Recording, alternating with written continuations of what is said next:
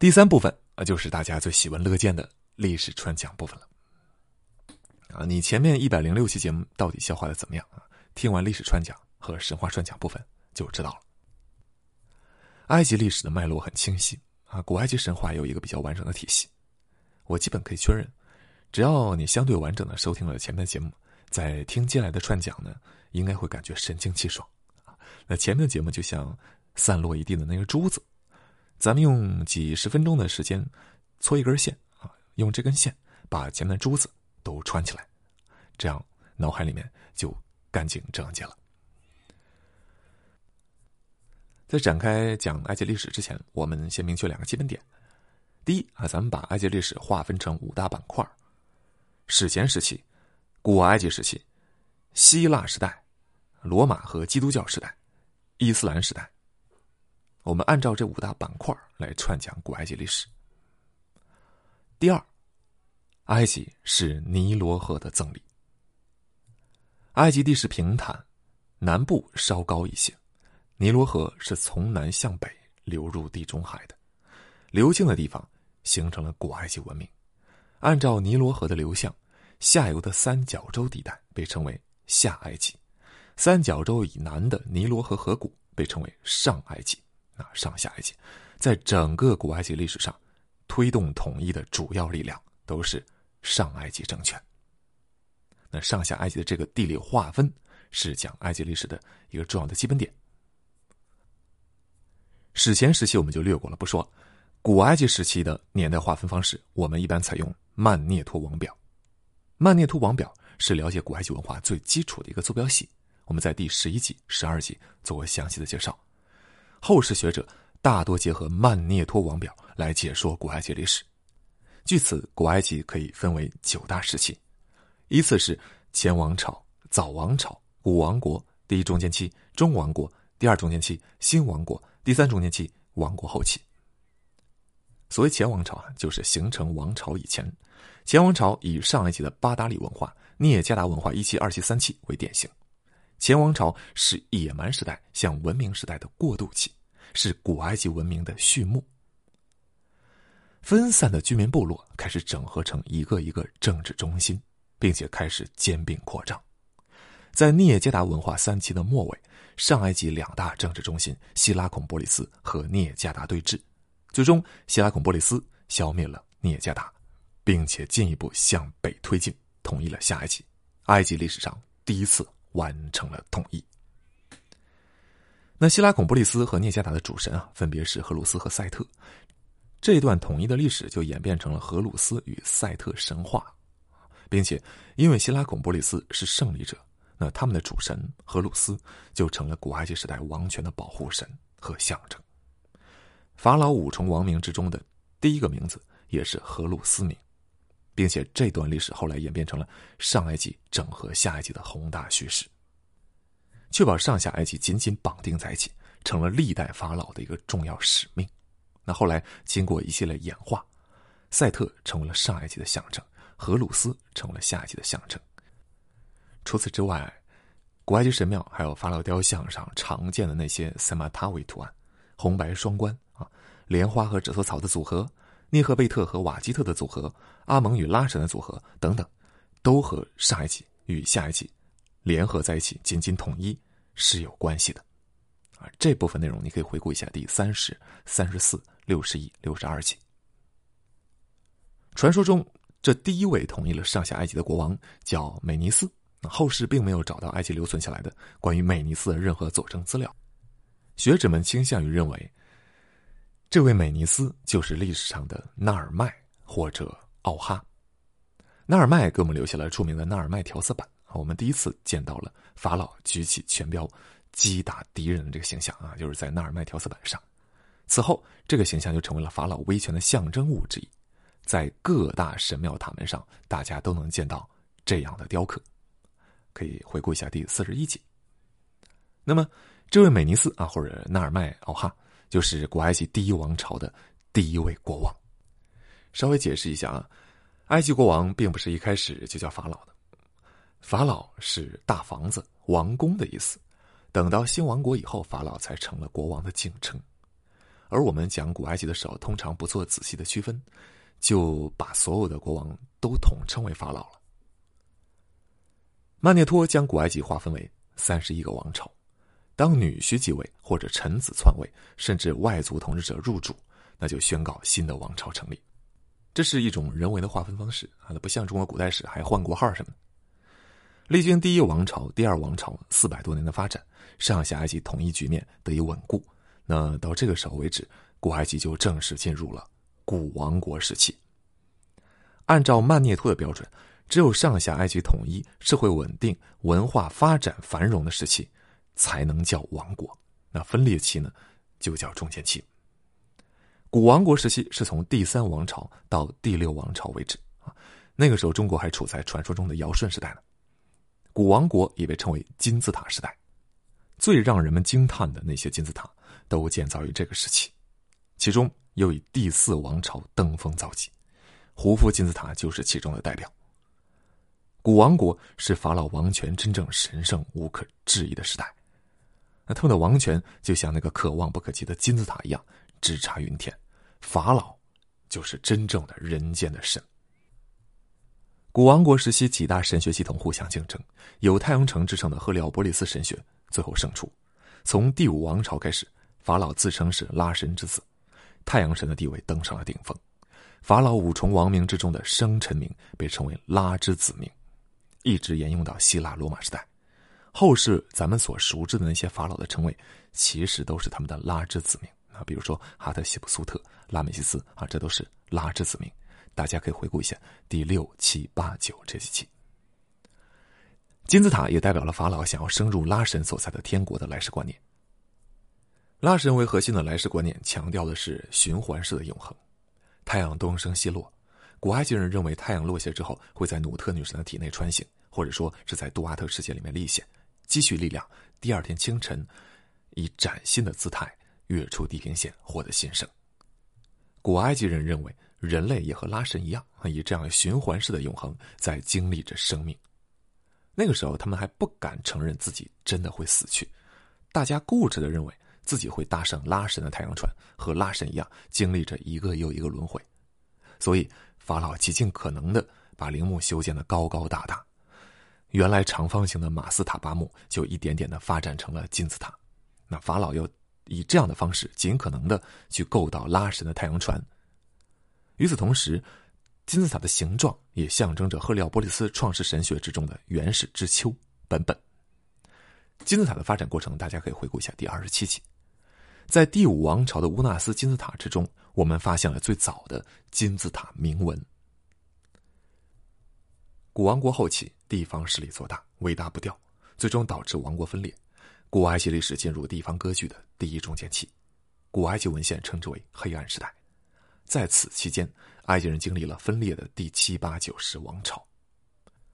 在此期间，上埃及底比斯地区的政权逐渐强大起来，灭掉了下埃及的分裂势力，重新统一埃及。埃及进入了中王国时期。历经第一中间期之后，人们意识到，只要有强权就可以做老大，法老那种王权的神圣性破灭了。为了重整人心，中王国的王室。开始大力的推广了说教文，就类似于我们古代的《弟子规》，苦口婆心的告诉你要温良恭俭让，要对国王赤胆忠心，对父母尽孝，要做个好人之类的，并且一再渲染第一中间期的可怕。那么，如何能够避免再次陷入那样的黑暗时代呢？答案只有一个，就是你们要忠君爱国，大家不要再分裂。见证过第一中间期的动荡不安，人们的来世观念也发生了变化。在战乱中，人们见证了无数残酷的死亡，眼见着古王国的建筑损毁残败，看到曾经的庙宇人走悟空，看到陵墓一个一个被盗墓贼光顾、偷干吃净，从而感受到了命运的可怕，对拉神所在的天国产生了质疑。面对这种残酷的现实，人们不得不开始承认死亡的存在，于是奥西里斯为核心的来世观念迅速发展。大家可以回顾一下第三十三集，在古埃及神话中，赛特杀掉了奥西里斯，伊西斯在奈芙提斯、阿努比斯的帮助之下，成功让奥西里斯以木乃伊的方式复活。但是奥西里斯复活之后，不再属于现世，而是属于杜阿特世界，所以我们也常常称奥西里斯为冥王。古埃及人既然承认了死亡的存在，又仍然寄希望于能够战胜死亡，于是奥西里斯死而复生的故事就成了每一个古埃及人幻想的死后的经历。人确实会死，但是又可以通过妥善的保存遗体，战胜杜阿特世界的磨难，像奥西里斯一样复活。而复活之后的生活的地方，不再是拉神所在的天国，而是阴暗潮湿的杜阿特世界。那大家会发现。奥西里斯为核心的来世观念是一种线性的永恒，与拉神为核心的来世观念是两种形态。随着奥西里斯来世观念流行起来，两种来世观念逐渐融合。那相应的，既然法老越来越看重冥界而不是天国，金字塔自然就不再强调高度了，金字塔就越建越小，内部的墓道变得弯曲而复杂，象征着杜阿特世界之中必须要走过的通道。以及必须要克服的重重难关。与此同时，崖墓开始流行。法老住金字塔，贵族住崖墓。中王国兴起于上埃及的底比斯啊，底比斯西岸有很多山崖，凿开山崖，这些崖洞就刚好形成了象征冥界的通道。贵族大臣们开始使用古王国时期王室所垄断的金字塔铭文，刻写在自己的棺材上。那这种文体，后世称之为棺材文。另外，也是因为中王国兴起于底比斯，底比斯地区原来的地方神逐渐炙手可热，比如说战神门徒，比如说隐藏之神阿蒙。中王国末期，王权再度衰落，给了外族人入侵的机会。从西亚迁徙而来、定居在尼罗河三角洲的喜克索斯人，趁埃及内乱，占领了下埃及和上埃及的北部。埃及的统治阶层退回了底比斯，埃及历史进入了第二中间期。古王国亡于内乱，中王国亡于外族入侵。第二中间期是一个本民族政权与外族政权南北对峙的时期。喜克索斯人的入侵首次激起了埃及人的民族意识，生活在封闭世界中的埃及人第一次有了危机感。埃及人从喜克索斯人那里学来了铁制武器、马拉战车、复合强攻。历经大约一百年，上埃及底比斯兴起的政权又一次收复了下埃及。赶走了希克索斯人，埃及历史进入了新王国时期。新王国是古埃及的盛世，综合国力、文化、武功都攀登到了顶峰。古埃及的新王国时期大致和中国的商朝是同时代的。大家所熟知的那些法老啊，图特摩斯三世、哈特西普苏特、阿肯纳顿、拉美西斯二世等等，全都是新王国时期的法老。你到埃及旅行见到的绝大多数古埃及遗迹，也都是新王国时期的作品。新王国包括三个王朝：十八、十九、二十啊，其中又以第十八王朝最为辉煌。埃及的版图在此期间达到了鼎盛。历经第二中间期，古埃及人对于来世复活的信心更加动摇了，来世观念进一步向奥西里斯神话倾斜。人们不再认为所有人都能够进入来世。只有通过奥西里斯主持的来世审判的人，才有资格复活。奥西里斯为核心的来世观念，在新王国时期成为了主流。循环思维的永恒与线性思维的永恒嵌套到了一个体系里，并且线性思维的这种永恒占了上风。相对应的，法老死后不再睡进金字塔，而是和中王国时期的贵族大臣们一样，开山凿洞，修建崖墓。在墓室外边贯通长长的墓道，来象征死后的冥界通道，并且在墙壁上刻满了杜阿特世界历险的故事。这部分内容可以回顾一下第六十九到七十三集。同时，古王国时期的金字塔铭文，在历经中王国的棺材文发展时期之后，到新王国时期，结集成了缩草纸图文，也就是后世著名的亡灵书。死者的家属会根据财力情况置办不同规格的亡灵书，放进死者的棺材，让死者在杜阿特世界中可以随时拿出来参考。木乃伊制作工艺也在新王国时期臻于成熟。不管是现实世界，还是古埃及所想象的来世世界，到新王国时期都达到了一个相当完满的状态。新王国是在驱赶外族入侵基础之上建立的政权，所以历代法老一向以向外攻伐、消除外族危险为己任，所以新王国有着强烈的扩张气质。古埃及也是在新王国时期成长为埃及帝国的，帝国版图向南扩张到尼罗河第四瀑布，向北推进到叙利亚，在叙利亚，埃及和赫梯展开了争霸战争，最终拉美西斯二世与赫梯国王在卡迭什展开了决战，双方战和，各自元气大伤。拉美西斯二世自称是大败赫梯，在全国的各大神庙墙壁上夸耀自己的功绩，大家可以回顾一下第六十二集卡迭什之战。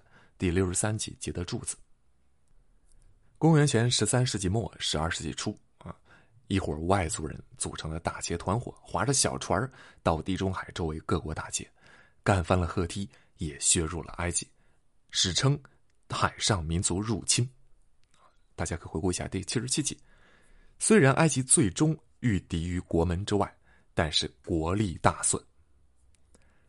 埃及内部因为底比斯又一次统一了埃及。底比斯地方神阿蒙进一步被推高到了无以伦比的位置，历代法老不遗余力的推崇阿蒙神，阿蒙开始成为了埃及的国神，并且和拉神融合，成为了阿蒙拉。从此之后，阿蒙就是拉，拉就是阿蒙。法老既然是拉神的儿子，那当然也就是阿蒙的儿子。阿蒙祭祀集团力量因此做大，阿蒙神庙囤聚的财富一点点超过法老。阿蒙最高祭祀权倾朝野，威胁法老的王权。阿蒙祭司集团的大本营就是底比斯的卡尔纳克神庙。大家可以回顾一下第八十到八十二集。正是在这样的一个权力斗争背景之下，为了对抗阿蒙祭司集团的力量，法老阿肯纳顿展开了一神教改革，尊崇阿顿神，排斥阿蒙神，还迁都阿马尔纳，远离阿蒙祭司集团的影响。啊，请回顾一下第三十八集。那这个改革对犹太教的形成也有影响，可以回顾一下第八十九集。阿肯纳顿的宗教改革搞得轰轰烈烈，可是在他死后，宗教改革就失败了。阿蒙祭祀集团迅速反扑，神权与王权斗争加剧，最终神权占据了上风。阿蒙最高祭司篡位，自己当上了法老。下埃及的地方贵族分裂出去，埃及进入了第三中年期，北方世俗政权与南方神权政权对峙。而新王国五百年的辉煌到此结束。新王国结束之后，古埃及历史虽然还在继续，但埃及原住民当家作主的时代其实就结束了。在接下来的三千年里，不同的外族势力轮番登场，相继统治埃及。埃及是所有人的埃及，唯独它不再是埃及人的埃及了。